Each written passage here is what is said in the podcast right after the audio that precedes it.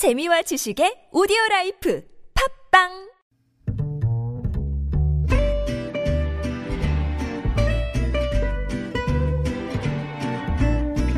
Good evening, everyone. Welcome to the evening show. 오늘 아침까지 대전 세종 지역에 쏟아진 폭우로 피해가 상당했습니다. 특히 안타깝게도 한 명의 사망자가 나온 대전, 대전 서구 정림동의 한 아파트 단지가 물에 잠겨 있는 모습이 정말 충격적이었는데요. 두 시간 전에 보니까 어, 침수된 차량들은 대부분 모습을 다 드러냈습니다.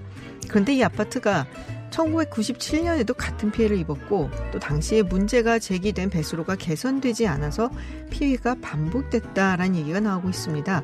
대전 상황 잠시 후 더 뉴스에서 좀 더 자세히 전해드리겠습니다. 김지윤의 이브닝 쇼 시작합니다.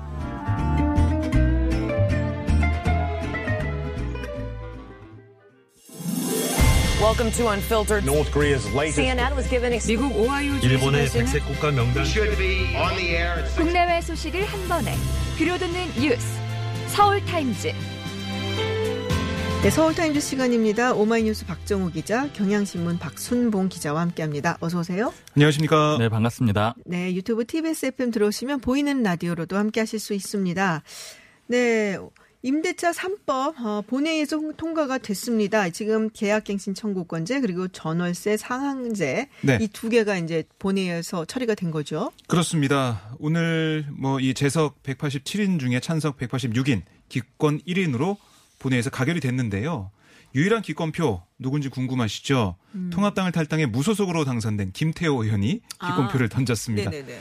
이 통과될 때 통합당과 국- 국민의당 의원들은 자리에 없었고요. 네. 불참을 했고요. 이렇게 통과된 상황이고 어제 저희가 내용을 전해드렸죠. 그 임대 네네. 계약 기간이 기존 2년에서 끝나는 게 아니라 추가로 2년 계약을 연장할 수 있고요. 임대료 상승폭도 직전 계약 임대료의 5% 내에서 정하도록 했습니다. 그 부분이 안 들어가서 아쉽다라는 얘기들이 있어요. 그러니까 네. 이제 4년이 끝난 다음에 새로 누군가와 계약을 할 때 그때는 사실은 5% 제한이 없는 거잖아요. 네. 네, 그래서 그 부분이 아쉽다라는 이야기를 더불어민주당 의원들 측에서 몇명 음. 얘기하는 걸 좀 들었습니다. 예, 그러니까 여러 가지 방안들이 법안 뭐 대안들이 올라왔었죠. 네. 그러다가 뭐 이 정도로 우선은 가자라는 음. 게 합의가 돼서 이렇게 한 건데요. 네네. 아마 실행을 해보고 이게 그만큼 부작용이 또 있을 것 같고 문제가 된다고 하면 아마 개정안이 또 나오지 음. 않을까라는 생각이 됩니다. 그렇군요.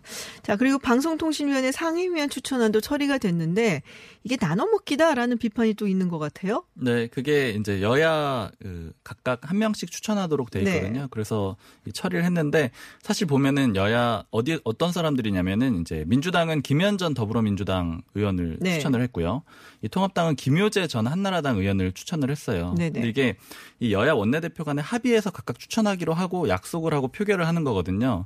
근데 이제 그 비판이 나오는 이유가 뭐냐면은 서로 굉장히 안 좋아하는 사람들입니다. 음. 그러니까 서로 좀 자격이 없다라고 비판하는 사람들인데 서로 된 거예요? 예, 이 표수를 보면은 이 김현 전 의원 같은 경우에는 찬성이 223표가 네네. 나왔고요. 김효재 전 의원은 261표가 나왔는데 이게 뭐냐면은 이 여야 원내대표가 합의를 했음에도 불구하고 음. 표가 많이 나온 건 아니에요. 그러니까 원래 음. 합의를 했으니까 거의 다 표가 아, 나와야 그렇군요. 되는데 반대표가 상당히 있거든요. 김현 전 의원 같은 경우에는 58표가 나왔고 김효재 전 의원은 25표가 나왔는데 이게 왜 싫어하냐면은 통합당에서는 김현 전 의원이 정치인 출신이기 때문에 안 된다라고 합니다. 그러니까 방통위원은 정치인은 안 된다라고 하기 때문에 김현 전 의원은 이제 탈당계를 내기도 했거든요. 어. 근데 반대로 또 민주당에서는 김효재 전 의원은 조선일보 기자 출신이에요. 음. 그러니까 이 TV조선의. 이뭐 제 이 허가 문제가 있잖아요. 음. 이거에 대해서 분명히 찬성을 할 거고 그걸 막기 위해서 보낸 게 아니냐라고 비판을 하는데 서로 이렇게 비판을 하지만 그러나 여야 원내대표가 합의를 했기 때문에 통과를 시켜줬기 때문에 그러니까 이게 좀 나눠 먹기가 아니냐 아하. 이런 얘기들이 나오는 거고 실제로 오늘 오전에 이 각 당에서는 이 원내 지도부가 전화를 돌렸습니다. 반대하면 안 된다. 어. 이거 원내대표 합의 사항이니까. 근데 의원들 개인적으로는 반대하고 싶어하는 의원들이 많았던 거예요. 그래서 음. 이렇게 표단속을 한 결과 어쨌든 뭐 200표 이상씩 받아서 가결은 됐습니다. 그렇군요. 무기명 투표니까요. 네. 아, 그러네요. 네. 네. 자신의 투표 그거 좋아하시죠? 숫자. 그렇죠. 네. 자, 그리고 오전에 당정청이 만나서 검찰, 경찰, 어, 권력기관 개혁 입법을 논의를 했다는 얘기가 있습니다. 네, 당정철이 발표한 개혁안의 취지는 권력기관 권한의 균형 있는 분산과 민주적 통제라고 볼 수가 있는데요. 수사 역량은 유지하되 기관 간 균형을 이룰 수 있도록 권한을 분산하자 이런 취지가 담겨 있습니다. 어, 뭐 결국에는 이런 걸 통해서 국민 인권 보호를 하자라는 음. 거기에 좀 맞닿아 있는데요. 어, 이 개혁안 중에 검찰의 경찰 수사지휘권과 직접 수사 권한 축소가 가장 핵심으로 보입니다. 그러니까 그동안 많이 얘기가 나왔죠. 네네. 검경수사권 조정 문제 얘기 나왔었는데 오늘 당정청이 얘기한 건 어, 검찰의 직접 수사 범위 이게 사실 올해 초에 보면 검찰청법 개정으로 인해서 뭐 부패, 경제, 공직자, 선거, 음. 방위사업, 범죄 그리고 대형 참사 이렇게 여섯 개 분야로 한정이 됐거든요. 네. 근데 당정청은 시행령을 개정해서 공직자는 4급 이상만 검찰이 직접 수사할 수 있도록 하고 네. 뇌물 사건도 수수 금액이 3천만 원 이상 음. 그리고 특정 범죄 가중 처벌 등에 관한 이 법률 특가법에 적용되는 경제 범죄와 사기 배임 횡령 사건은 피해 규모가 5억 원 이상이 돼야 검찰이 직접 수사가 가능하게 하는 거예요. 그러니까 음. 더 이거 장벽을 높인 거죠. 그만큼 검찰이 직접 수사할 수 있는 그 범위를 줄이겠다 이런 의미입니다. 경찰이 이 수사를 할 수 있게 하는 거고 음. 네. 그리고 중요한 수사 절차 과정에서 생기는 이견이 있을 수 있습니다. 검찰과 경찰 네네. 사이에 그러니까 그걸 정기적으로 좀 논의할 수 있는 수사 협의회 네. 이걸 만들어서 대검과 경찰청이 논의할 수 있게 하고요. 또 경찰이 어, 어떻게 보면 이제는 검찰의 수사 지휘 대상이 아닌 협의 파트너가 된다 이런 어, 의미도 네. 있다라고 풀이가 됩니다. 공수처가 그러면은 몇 급 이상을 수사를 하게 되나요? 공수처는 뭐 계속해서 네. 뭐 고위 공직자 위주로 하고 하니까요. 뭐검 검사, 뭐 판사 포함해서 뭐 국회의원을 포함해서 음. 원래 잠정안에서는 하게 3급 했습니다. 이상을 공수처가 한다고 얘기를 네. 했었거든요. 검사 판사가 이제 딱 네. 음. 급수가 있지는 않지만 통상 3급으로 치니까 이제 그 기준이 그렇게 된 것 같아요. 그렇군요. 그러니까 3급 이상은 이제 대체로 공수처로 가는 거고 그렇게 따지면 검사는 이제 4급 공무원이 네. 되는 거겠네요. 음. 자, 그리고 국정원 명칭이 바뀐다라는 얘기가 있어요. 대외안보정보원. 네, 음, 이름이 바뀔 때 항상 무슨 의미가 있는데요. 그렇죠. 그리고 이름 자체가 대외 안보 정보원이잖아요. 이 명칭 자체의 개혁 방향이 다 담겨 있다라고 음. 볼 수가 있는데 이 국내 정치 개입을 원천적으로 차단하겠다라는 그런 겁니다. 개혁 음. 원래 방향 문재인 자체가. 정부 출발할 때 이 국내 파트 없앤다는 얘기를 했었죠. 국정원에서. 음, 맞습니다. 그거는 사실은 이 문재인 정부 전반에서 진행이 됐던 건데요. 네. 특히 뭐 국정원뿐이 아니고 경찰들도 그랬는데 뭐 예를 들어 국회 출입하다 보면은 확연하게 느껴지는데 경찰 정보관이라고 하죠. 그렇죠. 원래는 의원총회를 하거나 본회의를 할 때 정말로 그 로텐도홀이라고 그 회의장 앞에 대여섯 명씩 있었어요 음. 경찰들이. 근데 요새는 한 명도 찾아볼 수가 없고 국정원도 마찬가지입니다. 뭐 언론 사도 다 담당하는 아이오라고 해서 네. 정보관들이 있었는데 다 없어졌고요. 국회도 안 들어오고 있는 상황입니다. 그래서 이렇게 이 구체적인 좀 내용을 보면은 직원의 정치 관여 같은 그런 것들에 대해서는 아주 엄벌, 그러니까 형사처벌을 하도록 그렇게 강화를 하고요. 음. 또그 대신에 이제 해외 파트에 대해서는 더 강화를 했습니다. 그러니까 전체적으로 지금 국내는 좀 줄이고 해외 업무는 강화한다 이렇게 이해를 하시면 될 것 같아요. 그렇군요. 자, 지금 이제 추미애 법무부 장관 이야기가 있는데 이 소설가 협회에서 추미애 장관에게 공개 사과를 요구를 했습니다. 네. 그 이유가 이제 추미애 장관이 소설 쓰시네라는 표현을 했기 때문인데요. 음. 이제 먼저 그 소설 쓰시네라는 표현 했던 거 많이들 들으셨겠지만 네네. 잠깐 설명을 해드리면 이 지난 27일에 국회 법사위 전체 회의가 있었습니다. 거기에서 이 통합당의 윤한웅 의원이 고기용 법무부 차관을 향해서 이 동부지검으로 근무하다 갑자기 차관됐는데 이 추 장관 아들 수사랑 관련이 있었던 거 아니냐 이렇게 음. 물어봐요. 그러니까 그 옆에 있던 추 장관이 이 소설 쓰시네 이렇게 반응을 네. 합니다. 그래서 뭐 난리가 그렇죠. 났었죠. 이 그러니까 추 장관이 이렇게 소설 쓰시네라고 발언을 한 거에 대해서 소설가 협회는 왜 반발을 하냐면 이 표현이 이 거짓말로 본다라는 거예요. 그러니까 소설을 그러니까 음. 소설 이한 나라의 이 표현이 이렇습니다. 한 나라의 장관이 소설을 거짓말 나부랭이 정도로 취급하는 현실 앞에서 이 문학을 융성시키는 일은 참 험난하겠다는 생각을 했다. 이렇게 비판을 했고요. 음. 이 장면을 보고 소설, 소설가들은 놀라움을 넘어서 자괴감을 금할 수 없었다. 음. 이렇게 지적을 하기도 했습니다. 그러면서 이 거짓말과 허구, 그러니까 소설이 허구라는 거죠. 허구의 개념을 설명하기도 했어요. 음. 네, 뭐 거기 관련해서 뭐 민주당의 반응도 조금씩 나오고 어, 있는데 나왔어요? 국회 교육위원회 위원장이죠 유기용 민주당 의원이 어, 이렇게 소설가협회에서 어, 이렇게 비판을 하고 사과를 요구하니까 표준 국어 대사전에 따르면 어, 소설을 쓰다, 그러니까 이게 어, 여기 사전에도 등재된 관용구다라고 얘기를 했어요. 음.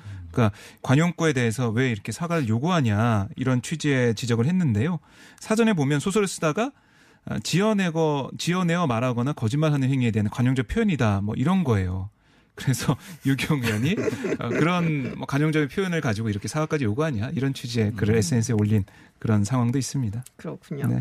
자, 지금 차기 대선 주자 선호도 조사에서 1위 그리고 2위 모두들 아실 겁니다. 네, 이낙연 의원, 네. 이재명 경기도지사 아주 무서운 속도로 지금 이재명 지사가 따라오고 있는데 이 두 사람이 만났다는 얘기가 있어요? 네, 오늘 만났는데 네. 예, 이재명 지사가 휴가 첫날인데도 네. 휴가 중에 만나서 어. 얘기를 나눴는데 분위기는 짐작하실 겁니다. 화기애애할 수밖에 없죠. 아, 그럼요. 확인해야겠죠. 1, 2위이지만 뭐 경쟁자라고 볼 수 있지만 화기애애한 분위기로 진행이 됐고요. 뭐 서로 덕담을 주고 받았어요. 음. 잠깐 전해드리면 아, 이낙연 의원을 만난 이재명 지사가 뭐라고 했냐면 총리로 재직 중이실 때 워낙 행정을 잘해주셨다.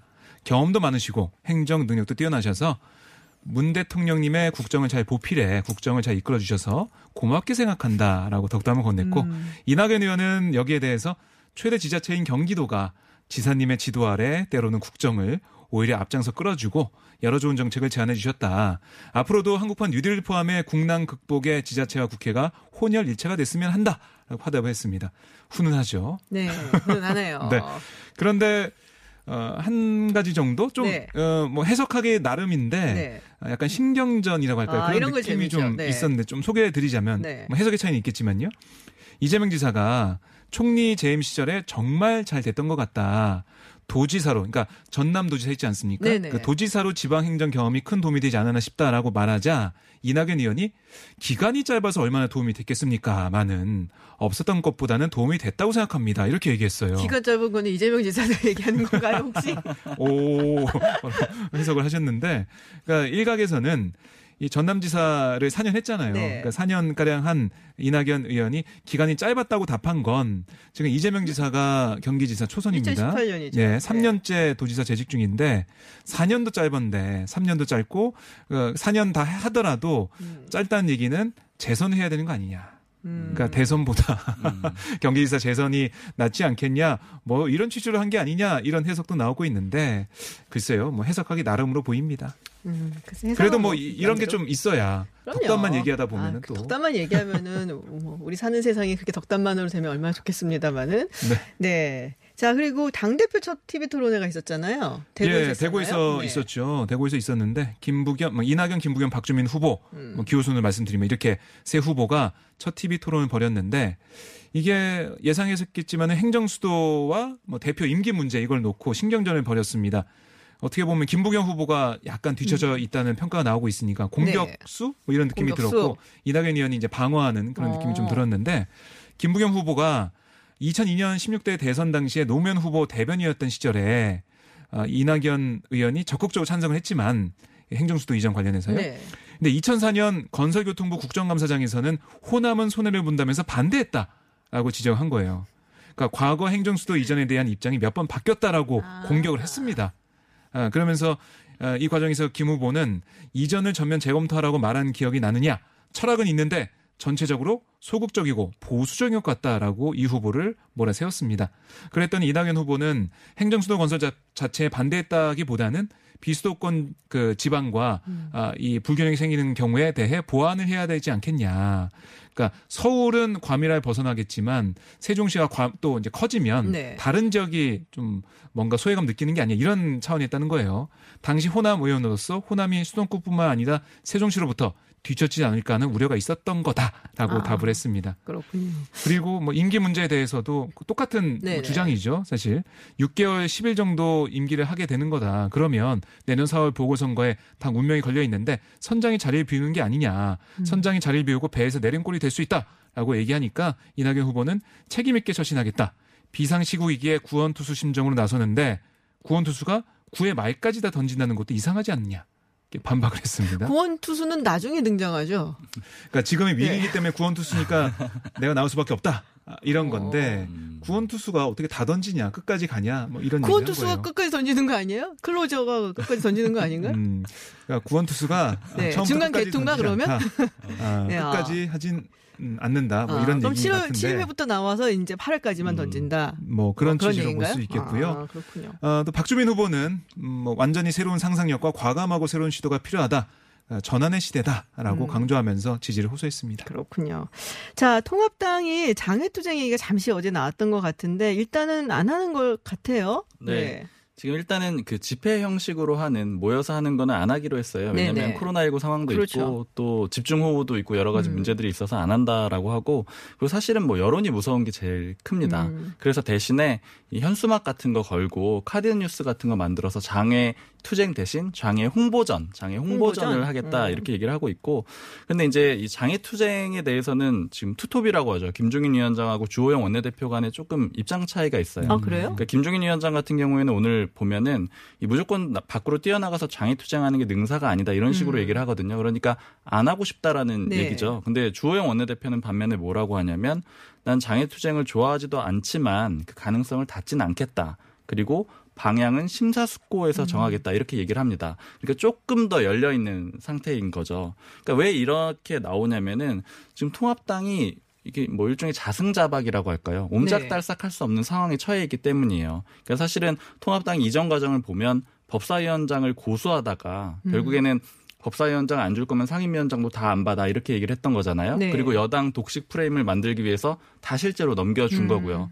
근데 그렇게 했더니 이제 어제와 오늘 그 부동산 관련법이나 뭐 공수처 네네. 후속 3법 같은 것들이 처리되는 과정에서 원천 배제가 됐고 음. 아무것도 하질 못했잖아요. 네네. 근데 예를 들어서 이제 그때에 대한 후회 같은 것들이 나오는 겁니다. 어. 만약에 국토위원장이라도 갖고 왔다라면은 이 부동산 관련 3법을 할 때 지금 이 상임 위원들이 많은 게 문제가 아니고 상임위원장이 없기 때문에 이렇게 음. 뭐 전혀 견제를 할 수가 없는 상황인 거거든요. 그러니까 일종의 자기들이 다 줬는데 이제는 원내에서 할 수 있는 게 없고. 근데 음. 그렇다고 해서 원내로 나가자니 이 장애투쟁은 너무 안 좋았던 결과들이 그렇죠. 분명했던 거잖아요. 그러니까 이 어떻게 할지를 모르고 있는 상황인데 그러다 보니까 투톱 간에도 좀 명확한 음. 입장이 안 나오고 좀 차이가 나는 그런 상황이 아. 벌어지고 있는 겁니다. 그렇군요.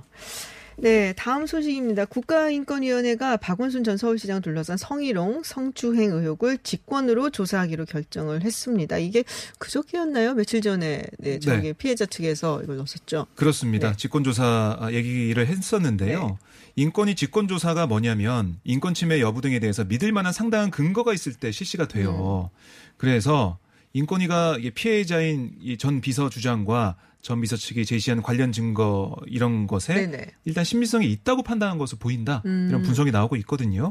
피해자 측이 지난 28일 인권위에 수백 페이지 분량의 직권조사 요청서를 제출했고요. 네. 또 피해 사실 등이 담긴 증거 자료 30여 개를 같이 전달했다라고 어. 전해지고 있는데 거기에 뭔가 증거가 확실한 게 있는 게 아니냐 아하. 음. 이런 얘기까지 나오고 있습니다. 어, 어쨌든 여러 가지 조사를 할 텐데 관건은 인권위가 압수수색 같은 뭐 강제 수사권이 없어요. 그렇죠. 그래서 실체적 진실 규명에 한계가 있는 게 아니냐 이런 회의적 시각도 있는데 서울시가 얘기한 거는 열심히 협조를 하겠다고 했거든요. 네. 그러니까 서울시 관계자들이 출석해서 어떤 어, 얘기를 하느냐 또 어떤 증거를 내놓느냐 여기에 따라서 인권위 직권조사 결과가 달라질 것으로 음. 보입니다.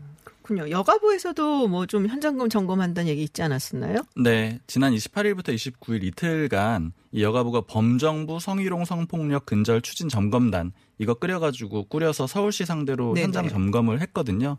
이 발표를 오늘 했는데 그 내용을 좀 요약해 보면은 이 피해자에 대한 보호 조치를 마련하지 않았고 그리고 또 이 성폭력 사건 처리 과정에서 이 정보 유출로 인해서 2차 피해 발생 가능성이 있다 이렇게 지적을 했습니다. 어. 그래서 여기에 대한 대책을 수립하라고 했고요. 또 한 가지 지적한 거는 이 성희롱 고충 상담원의 전문성도 좀 문제가 있다 이렇게 지적을 해서 이런 것들도 개선을 하라고 했습니다. 음, 어떤 문제가 있었나요? 좀 자세하게 얘기가 있었나요? 그 구체적인 내용까지는 뭐그 네. 파악을 못했는데 좀 교육 같은 것들이 부족하다라는 지적을 아하. 했어요. 일단 고위직을 대상으로 이 네. 위력에 대한 인지 같은 거, 그러니까 그 위력이다 아니다라는 판단이 잘 안 서는 거잖아요. 그런 성희롱 예방 교육 실시가 부족했으니까 그런 것들을 하고 또 전 직원을 상대로는 2차 가해 예방 음. 교육도 해라 이런 것들을 권고한 걸로 봐서는 그런 것들이 좀 미비하다라고 본 겁니다. 그렇군요. 이런 게 약간 수박 겉핥기식으로 되는 경우들이 좀 있다는 얘기가 있어서 네. 아마 그런 부분에 권고가 있었던 것 같습니다. 네, 서울타임즈 여기까지 듣도록 하겠습니다. 지금까지 경향신문 박순봉 기자 그리고 오마이뉴스 박정호 기자였습니다. 고맙습니다. 고맙습니다. 감사합니다.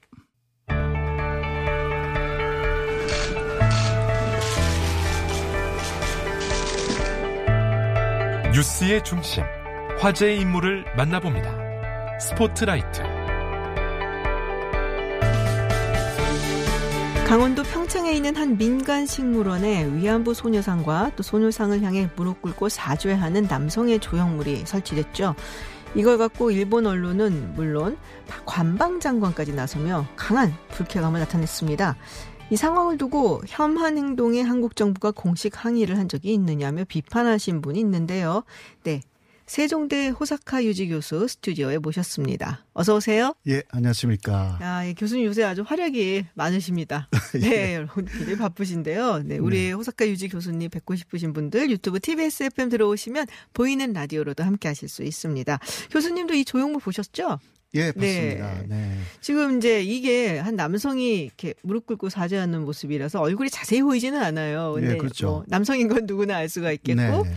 그래서 이제 일본 측에서는 뭐 이게 아베 총리 아니냐. 근데 뭐 네, 작품 만드신 분은 그런 건 아닌데 굳이 뭐 이렇게 그렇죠. 표현하고 아베 총리일 수도 있고 뭐 네. 다른 사람일 수도 있고. 그렇죠. 그리고 또 아베 총리는 금방 그만두는데 네, 아베 총리로 만들지는 않았다. 뭐 그런 이야기도. 아, 금방 그만두나요? 뭐 그만둔다라고 그분은 그러니까 원자님은 그렇게 이야기를 했더라고요. 아 그런가요? 네. 근데 일본에서는 굉장히 좀 크게 반응을 하는 것 같아요. 네. 네. 어, 조금 그 어, 너무 뭐라 그럴까 민감하게 음. 반응했다고 할 수가 있죠. 보통 그렇군요. 그 민간에서 만든 이러한 조형물이나 그 미술품에 대해서 그 정부가 간섭한다는 것 음. 자체가 음. 표현의 자유를 침해하는 행위 음. 아닙니까? 어, 그래서 제가 뭐 페이스북에서도 이야기를 했습니다마는 일본은 그 혐한 시위라든가 네네. 혐한 소적들이 그 일본에서 굉장히 많이 나오잖아요. 네. 거기에 대해서 거의 간섭을 하지 않습니다. 음. 예. 예, 뭐 우리 한국 정부도 그렇잖아요. 그렇죠. 뭐 그거 내지 말라고 할 수도 없는 거고. 음, 그러니까요. 어, 네. 네. 그렇죠. 그런데도 왜 일본 정부가 이렇게 아. 했을까? 라는데 음. 오히려 제가 많이 관심을 가졌어요. 어, 어, 그럼 왜 그런 건가요? 원래 그런 반응을 보일 거라고 생각을 하신 건지 아니면 뭐 일본 늘 그래 왔다는지 아니면 무슨 의도가 있다고 생각을 음, 하시는지? 물론 그 이번에 그 어, 아베 신조 일본 총리가 네. 아 그 그렇게 사죄하고 있는 곳으로 보인다라는 것은 좀 있지만 네. 그래도 어, 지금 그런 것을 그 문제 삼을 수 있는 상황이 아닌 게 일본의 상황이에요. 사실 그 어, 코로나 아. 대책이라든가 아. 네. 어, 굉장히 실패하고 있거든요. 네. 지금 어제는 일본에서 확진자가 총 261명 그러니까요. 나왔습니다. 네, 에, 오히려 그래서 아베 정권의 지지율이 계속 떨어지고 있어요. 음. 그러니까 이럴 때 에, 그 어. 어떻게 지지율을 상승시킬 수 있는가라는 것 생각을 항상 해야 우리가 되는데. 있잖아요. 그럴 때 그러니까. 우리한테 막 뭐라 그러면서. 그래서 국민들의 지금 시선은 음. 아베 정권이 왜 이렇게 그 국민을 거의 그 희생하다시피 하느냐라는 네네. 비판의 목소리가 많고 음. 다음에 아베 총리가 다시 총리가 된다라는 것에 반대하는 사람들이 지금 그 60%를 음. 완전 어, 넘었습니다. 어, 예, 그래서 지지율이 문제가 있기 때문에 네. 예, 이런 것을 그 활용한다 라고밖에 볼 수가 없는 음. 상황이죠. 항상 이제 익숙하긴 한데요. 그런 얘기가. 네, 왜냐면은 네. 뭔가 지지율이 떨어진다든지 국내 정치적으로 좀 안 좋을 때 아베 총리가 북한이라든지 우리를 때리는 방식으로 네. 그런 적이 좀 많이 있었잖아요. 사실은. 계속 그랬죠. 그렇죠. 근데 스가 관방 장관이 한일 관계에 결정적인 영향을 줄 거다라고 이야기를 했습니다. 무슨 의미가 있는 건가요? 아니면 계획하고 있는 게 있는 건지? 음, 그, 뭐, 여러 가지 의미가 있는데, 아까 네. 제가 말씀드린 그 지지율 상승을 노린 그 음. 부분도 좀 있고, 네네. 그리고 8월 4일에 네. 에, 이제 그 현금화, 네네. 그러니까 간제징용, 네, 간제징용 자산 매각, 예, 네. 그렇죠. 그것을 좀 앞두고 있고, 음. 네, 그것도 잘못하면 지금 아베 정권이 거기에 대해서 잘 대처할 수 있는지 모르는 부분도 있어요. 어. 그러니까 지금 정권 안에서 굉장히 그 뭐라 그럴까 대립도 있습니다. 아, 사실 예, 예 스가 간반 장관이 아베 총리하고 대립하고 있거든요, 사실. 아 그래요? 예. 음. 대립하고 있지만 그러나 자민당 전체를 볼 때 지지를 계속 떨어지면 이게 음. 자신에게도 엄청난 피해가 음. 오잖아요. 그러니까 이것은 뭐 탄 차원에서 한 발언이고 네. 사실 그 어, 6월 17일에 네네. 총리 국회가 끝났거든요 일본에서. 아. 근데 그 이후 보통 임시 국회를 열어야 되는데 네. 한달 이상 아무것도 안 하고 있고 어. 그리고 한 달 이상 전식적인 기자회견을 아베 총리는 한 번도 열지 않았습니다. 어, 그래요? 예. 이번에 그러니까 이런 상황에 대해서도 오히려 아베 총리라기보다 주변에서 네. 이것을 좀 이용하여서 어, 자민당의 지지를 조금 올려야 하겠다. 음. 그리고 또어그 그, 거기 네트 우익이라고 했어요. 네네. 음, 그러니까 인터넷으로 네. 상당히 그 아베 정권을 어, 응원하는 사람들이 있고 네. 그 사람들이 혐한 세력입니다. 아하. 혐한 세력. 이번에 그 사람들이 인터넷에서 많이 도들었어요. 음. 그러니까 아베 촌리를 이렇게 모욕하고 있다 한국에서. 네네. 네, 그 소리가 인터넷에서 엄청나게 나오니까 그 사람들을 들의 아, 눈치를 음. 봐야 되거든요. 아 그렇군요. 예. 그 사람들이 그렇게 뭔가 호소하고 있는데 네네. 이게 좀 대응해 달라고 그 이제 아베 정권 차원에서 대응해야 음. 되는 거 아니냐 이런 목소리가 많이 나왔거든요. 네. 거기에 대해서 대응하지 않으면 또 지지율이 떨어져요, 또. 아. 그러니까 지지율에 모체가 되어 있는 사람들이 혐한 세력이기 때문에 네네. 아베 정권에. 그래서 사실상 이번에는 좀 무리수를 음. 두고 아하. 보통 그 민간에서 한 것에 대해서 그렇게 나서지는 않거든요. 네네. 예, 그래도 이렇게 나섰다라는 것은 음. 첫 번째가 그런 지지 네네. 기반에서 요구하니까 네. 안 하면 또 그 사람들이 화가 나가지고 그렇죠. 네. 예, 또 지지를 떨어져요. 음. 그런 부분이 좀 있고 아하. 또 소녀상 부분도 좀 있어요. 네. 소녀상을 사실상 제고해라라는 게 네네. 2015년에 한일 위안부 합의에 이면에 있었던 이면 합의잖아요. 네. 그것도 한국이 그 지키지 않았는데 음. 거기에 더해서 또 사죄하는 그, 음, 모습까지 그 나왔으니까. 모습까지 나왔으니까 이게 또 강력하게 아하. 대처하지 않으면 이게 또 어, 음. 근내에 에, 그러한 지지 세력 어까 지 등, 등을 돌릴 가능성이 있다. 아, 그렇군요. 그러니까 예. 정리를 좀 해보면은 지금 일단은 스가 관방장관이 이렇게 나온 게 아베 총리랑 친하지도 않으면서 예. 네, 그거는 이제 자기가 어떻게 보면은 post 아베 next 총리 자리를 생각을 해보고 예. 근데 그러려면은 일본은 우리랑 시스템이 다르니까 네. 자민당 이 일단 선거에서 승리를 해야 되는 거잖아요. 그렇죠. 그러니까 그 자민당 인기도 떨어지지 않게 그걸 보완하기 위해서 대, 자기가 대신 나서서 강한 모습을 보인 것이고 네, 맞습니다. 그리고 마찬가지로 또 방금 얘기하셨던 네트 우익 우익이라는 이른바 혐한 지지 그리고 네. 자민당 지지층 아주 극우 세력이라고 할 수 있는 사람들을 결집을 시키기 위해서 뭐 민간에서 한 거라서 넘어갈 수도 있는 일을 강하게 대처를 하는 거다. 뭐 그렇죠. 뭐 이런 말씀이시군요. 예, 지금 말씀하셨는데 사실 그 스가 관방 네. 장관이 네. post 아베 후보 중 한 사람입니다. 음, 여러 명 있잖아요. 여러 명 있습니다. 네. 여러 명 있는데 사실 지금 그 관료 조직을 완전히 장악하고 있는 게 네. 스가 관방 장관입니다. 아, 예, 그렇습니다. 어. 어, 그리고 그래서 그 그림자 인데 아베 총리의 그림자인데 네. 사실 그, 어, 여러 일본의 조직을 네네. 그 갖고 있는 사람이 스가 관방 장관입니다. 아, 원래 그림자를 조심해야 돼요. 네.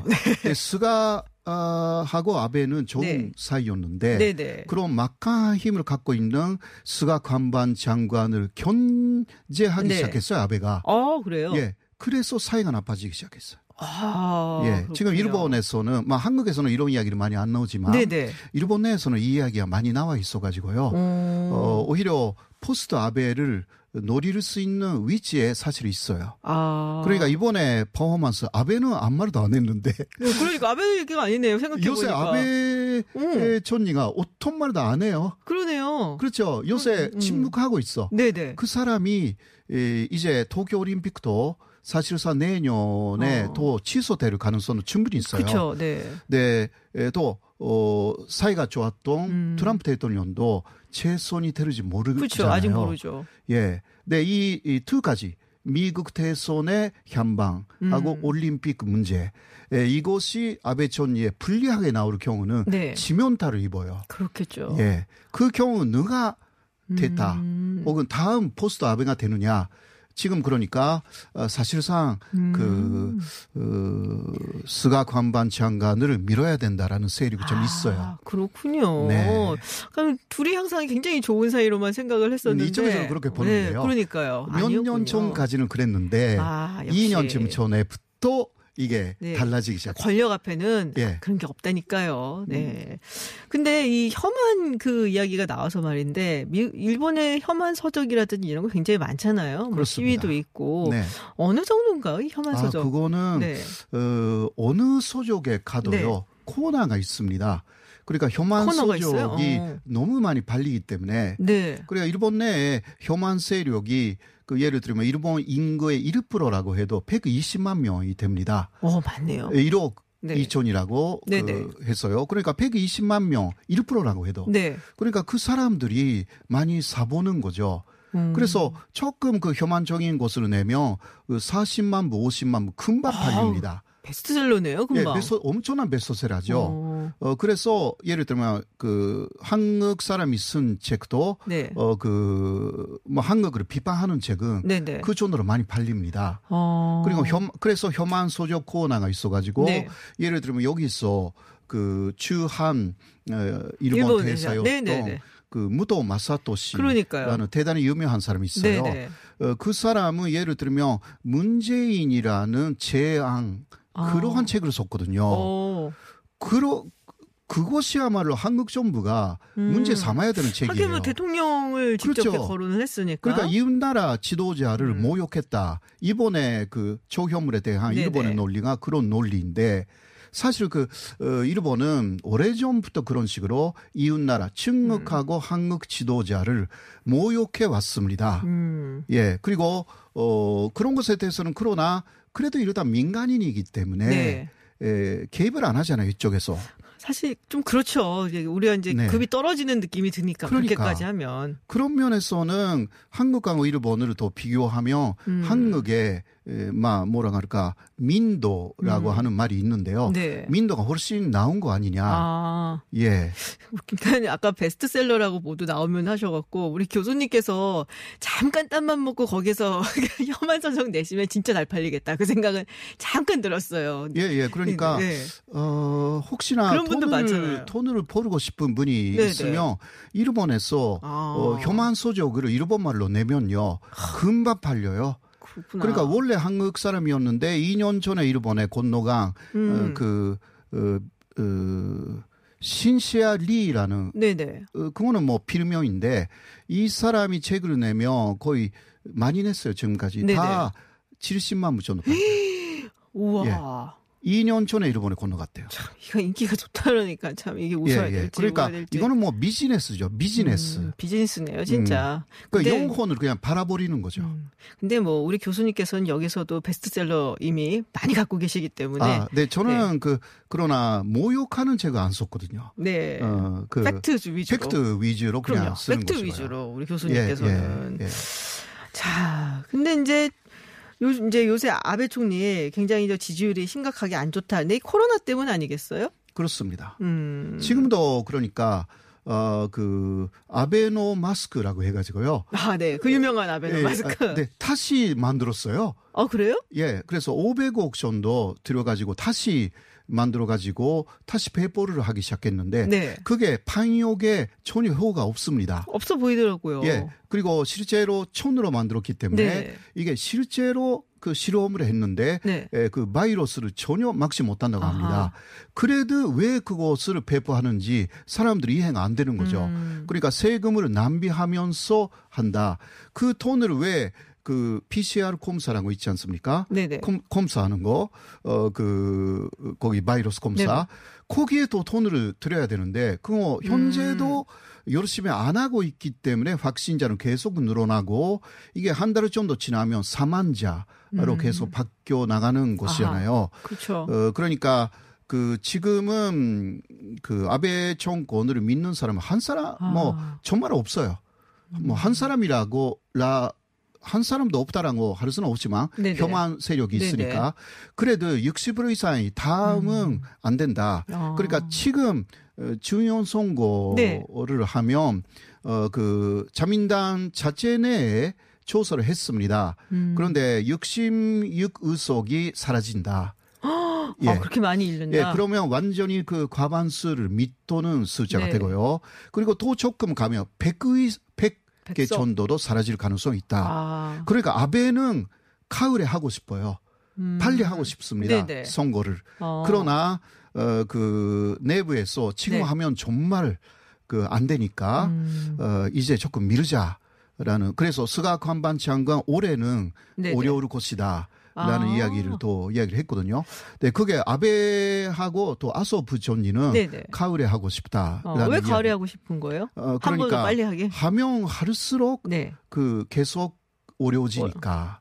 라는 게 있습니다. 그리고 내년이 되면 네. 어, 또 아까도 이야기했지만 트럼프가 혹시 아. 재선이 안 되면 네. 아베 총리로서는 지면타가 됩니다. 음, 올림픽도 오히려 그렇고. 예, 올림픽도 그렇고 그러나 스가 관반 장관 정도로 대립하는 네. 사람으로서는 아베를 음. 지우고 그렇죠. 그다음에 에, 그 오히려 어, 다른 당하고 그 협력하여서 가완수는 넘기고 네. 그 조건으로 자신이 더 아. 존리가 된다든가 뭐 여러 가지 시나리오가 있습니다. 아, 일본 정치가 되게 복잡해요. 복잡해요. 예, 예. 막 연합하고 공명당하고 막 같이 예, 뭐 하고 뭐 이런 걸 생각하는 걸거 네. 아니에요. 아베가 힘이 완전히 빠졌을 때 네. 치워버리고 내가 예, 올라서겠다. 예, 예. 지금 아. 그러한 여러 가지 암투가 아. 시작되고 있어요. 일본 내에서. 역시 막부 시대 때부터 일본 정신 이런 게 재밌더라니까요. 네. 네.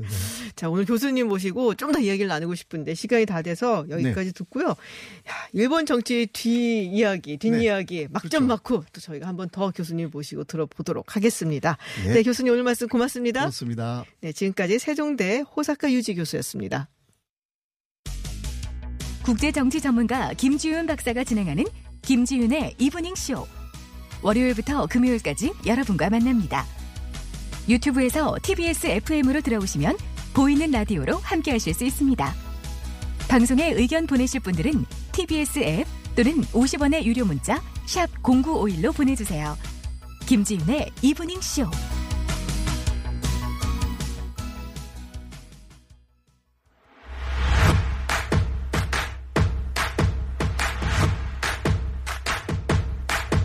박철민의 뉴스 더 있습니다.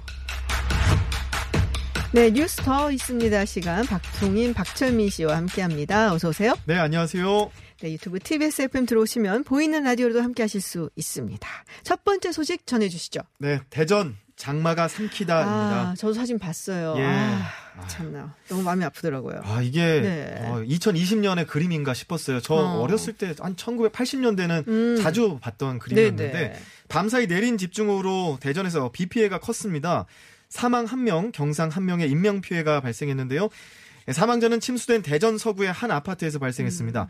사진과 영상으로 많이 보셨잖아요. 네. 물이 아파트 1층을 덮었고 예, 보트로 소방대원이 사람들을 구조했죠. 성인 가슴 높이까지 침수가 된 음. 건데요. 소방당국이 이 아파트 1층에 거주하는 50대 남성 A씨가 쓰러진 것을 발견해 병원으로 옮겼지만 결국 숨졌습니다. 이 아파트 235세대 중 28세대가 침수됐고요. 음. 결국 예, 건물이 물에 잠겨서 주민 80명 정도가 소방당국의 보트로 구조됐습니다. 아, 인근 하천이 불어났고 하수구가 역류했기 때문으로 분석되고 음. 있습니다. 또 한 골프 연습장 지하실도 침수되면서 배수 작업을 하던 주민 한 명이 감전으로 경상을 입었습니다. 침수 피해 외에도 토사가 유출되는 등의 피해도 잇따랐는데요. 기차 선로에 토사가 유입되면서 대전 일대를 지나는 일반 열차 운행이 최대 1시간 정도 지연되기도 했습니다. 네, 빠른 피해 복구 있길 바라고요. 네. 그리고 아, 돌아가신 분 아, 명복을 빕니다. 근데 이 대전 말고도 또 다른 지역도 지금 피해가 컸어요. 그쪽 네. 비가 아주 영 아주 폭우가 쏟아졌기 때문에. 네. 자, 이른바 물폭탄이라고 하죠. 네. 세종 충남에도 쏟아졌습니다. 천안 공주에서도 주택 상가 9채가 침수됐고 갑자기 불어난 물에 차량 석 대가 물에 잠겨서 운전자 3명이 구조됐습니다.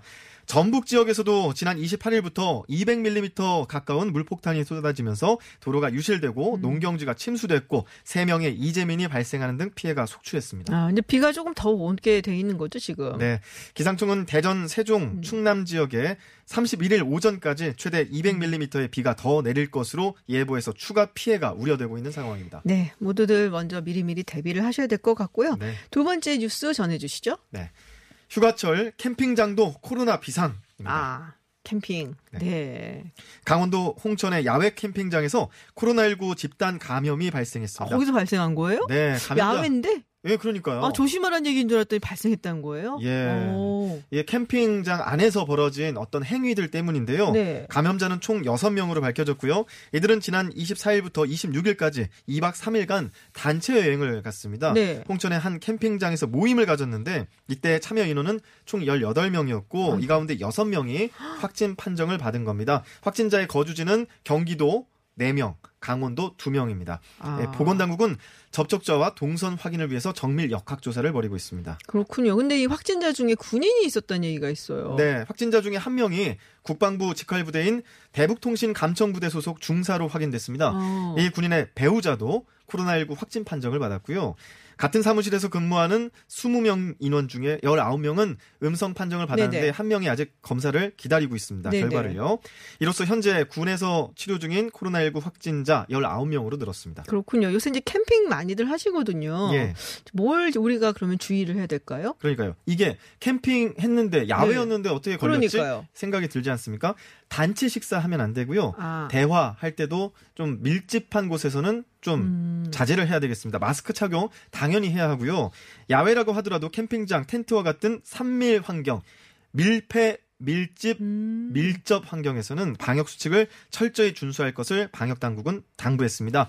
또 여름철 휴가는 가급적 단체 관광을 지양하고 네. 소규모 가족 단위로 보낼 음. 것을 당부했습니다. 그렇군요. 이게 야외라고 생각하지만 어쨌든 모여 있는 곳이 있으니까 그런 네. 곳은 좀 지양해야 된다라는 말씀. 자, 세 번째 뉴스 전해 주시죠.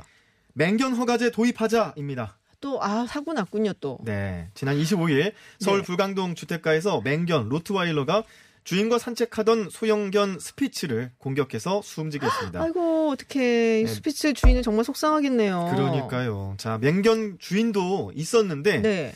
당시 영상을 보니까 뒤늦게 현장으로 달려왔고요. 음. 사고를 막기에는 역부족이었습니다. CCTV 영상이 공개돼서 보신 분들도 계실 것 같은데 갑자기 수풀에서 시커먼 개가. 산책하던 피해 여성과 강아지를 덮칩니다. 떨어뜨리려고 했는데 결국에는 강아지가 숨을 거뒀고요. 아, 이 피해 여성분은 정말로 무서웠을 것 같아요. 그러니까요. 이게 크고 검은 개니까 아. 야생 짐승으로 오인이 됐을 그렇죠. 수도 있고요. 이번에 사고를 일으킨 로트와일러는 3년 전에도 또 다른 이웃의 개를 물어 죽인 전력이 있다고 합니다. 어머나. 주인의 관리 부실이 아니 그랬으면은 이게 입마개도 해야 되고 당연히 해야 되는 거 아닌가요? 전력이 있는데. 그러니까요. 이게 어 당연히 입마개는 네네. 기본적으로 했어야 되는데 맹견이 음. 사람이 아닌 다른 동물의 상해를 입혔을 때는 해당 견주에게 형사처벌을 매길 수는 없다고 합니다. 보통 아. 이럴 경우에는 견주는 과태료 부과 정도의 행정처벌을 받게 되는데요. 지금 말씀하신 것처럼 네네. 입마개를 착용하지 않았기 때문에 안전 의무를 지키지 않은 경우로 법에 따라 300만 원 이하의 과태료를 물게 됩니다. 그런데 이번 사건은요. 피해 견주도 부상을 입은 아, 것으로 아, 나타났습니다. 그래서 맹경 견주는 2년 이하의 징역 또는 2천만 원 이하의 벌금형에 처해질 수 있게 됐습니다. 네, 이런 일 이러면 우리 이제 누리꾼들이 굉장히 반응이 많아요. 네. 네. 네 반복적인 맹견 사고에 온라인 커뮤니티에서는 맹견을 기르려면 허가제를 필수로 했으면 좋겠다라는 반응이 있었고요. 청와대 국민청원 게시판에도 해당 가해자 견주는 개를 못 키우게 해주세요라는 음. 청원글이 올라왔습니다. 또 맹견 사고가 반복되다 보니까 현재 맹견이 아닌 경우에도 외출 시에 목줄은 필수지만 입마개는 의무가 아니거든요. 맹견 관리 기준을 강화해야 음. 한다라는 목소리도 나오고 있습니다. 그렇죠. 이게 입마개도 좀 해야 하는 게 아닌가라는 생각이 좀 드는데 네. 해외 같은 경우에는 영국에서는 맹견 기르려면 자격증 있어야 되고 아. 독일 같은 경우에서도 또 심사를 봐야 되거든요. 네네네. 네, 이런 것도 좀 참고할 필요가 있겠습니다. 그렇군요. 자, 뉴스 더 있습니다. 오늘은 여기까지 듣도록 하겠습니다. 네, 박철민 씨와 함께 했습니다. 오늘 고맙습니다. 고맙습니다. 네, 잠시 후 3부에서는 어제 벌어졌던 한동훈 검사장과 정진웅 서울중앙지검 부장검사 간의 6탄전 그리고 법사위를 통과한 임대차 3법 이야기 목요일에 파이터에서 짚어보겠습니다. 그리고 4부에서는 영화 속 시사를 짚어보는 썬킴 시네마 시간인데요. 썬킴 교수가 준비한 2주의 영화는 미국 현대사와 관련됐다고 하는데요. 어떤 영화인지 채널 고정해 주세요. 저는 7시 김지혜의 픽으로 돌아오겠습니다.